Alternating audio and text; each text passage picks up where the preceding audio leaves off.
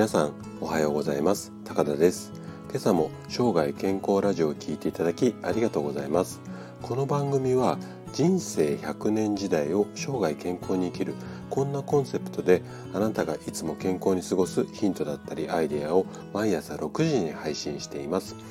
毎日健康に過ごしたいよっていう方は是非フォローいただけると嬉しいです。さて今朝なんですけどもえっ、ー、と今朝はですね二日酔いにしじみ汁は効果なし、うん、こんな話をしていきたいと思います。あなたはお酒結構好きですかね？はい。私毎晩のように晩酌するのでこのね、うん、二日酔いっていうかまあ肝臓に効くみたいなこう医学的なエビデンスっていうんですかね。そういうのは定期的にチェックをしているんですね。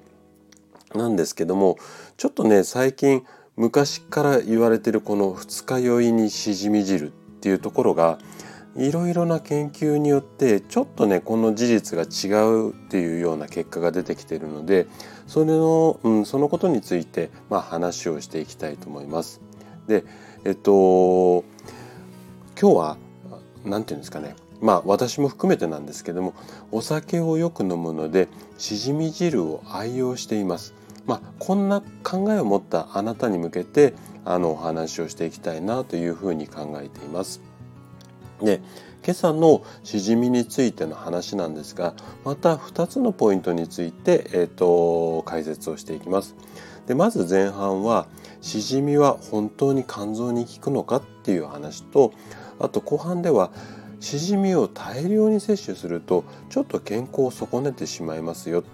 こんな話もしていきたいと思います。でいつものようにできるだけこう分かりやすく噛み砕いて難しい言葉なんかを使わずに解説をするつもりなんですがもし放送を聞いてですねあの分からないよなんていうところありましたらお気軽にコメントをいただければと思います。じゃあ早速本題に入っていきたいと思うんですけどもまずそもそも論でしじみは本当に肝臓に効くの？まあ、こんなテーマをさ前半話していきたいと思うんですけどもえっ、ー、とまあ私もね最近数年前まではこういうふうに考えていたんですね。二日酔いの朝にしじみ汁を飲むと肝臓の機能を高めてまあ気分が良くなったりとか、まあ、効果的でありますよ。まあこんな考えって結構一般的で今でもそう考えてる方って多いと思うんですよ。で確かにですねしじみには健康に役立つ栄養素っていうのはたっぷりと詰まっているんですね。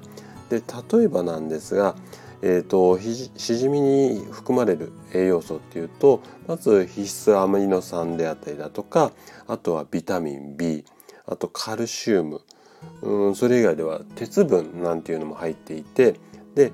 えっと、この二日酔いとか肝臓に効くって言われていたしじみに多く含まれているオルニチンっていう成分ですねこれ結構名前聞いたことある方も多いと思うんですけどもこの成分が肝臓に効いて二日酔いに効くっていう説があの今までは一般的だったんですけども最近の研究ではねこの辺りがちょっと変わってきているんですよ。でどういうふうに変わってきているかっていうとオルニチンを摂取していてもしていなくても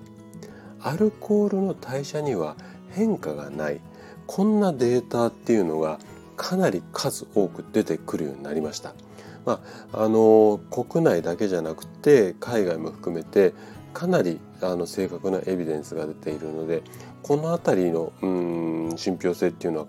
確実かなっていうふうには思います。なのでしじみは二日酔いの効果にあんまりこう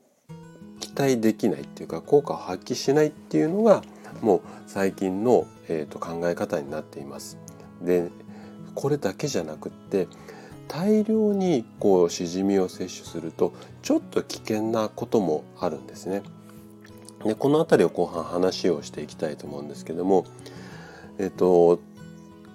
まあ、前半の話を聞いて二日酔いに効かないからしじみは栄養価が低いかって言ったらこれは間違いなのでここだけはちょっと勘違いしないでもらいたいんですけどもただあの大量に食べ過ぎるっていうのはこれはちょっと避けていった方がいいと思います。なんでかっていうとしじみには先ほども説明した通り豊富に鉄分っていうのが含まれているんですね。で鉄っていうのは人間の体にとってはかなり重要っていうか必要なミネラル分ではあるんですけどもあまりにも取りすぎてしまうと肝臓にこう溜まってしまうんですね。で溜まることによって肝機能にダメージっていうのを与えてしまうんですよ。なのであんまり取りすぎるっていうのは注意してもらいたいなっていうふうに思います。じゃあ二日酔いに効く食べ物って全然ないのっていうとそんなことはないんですね。で今日は二日酔いにおすすめしたい食べ物を3つほど紹介させてもらいたいと思います。でまず1つ目はですねトマト。でカッコとしてトマトジュースなんかも OK だというふうに考えてもらっていいです。二日酔いに関してはですけどね。であともう一つは蜂蜜。で最後は柿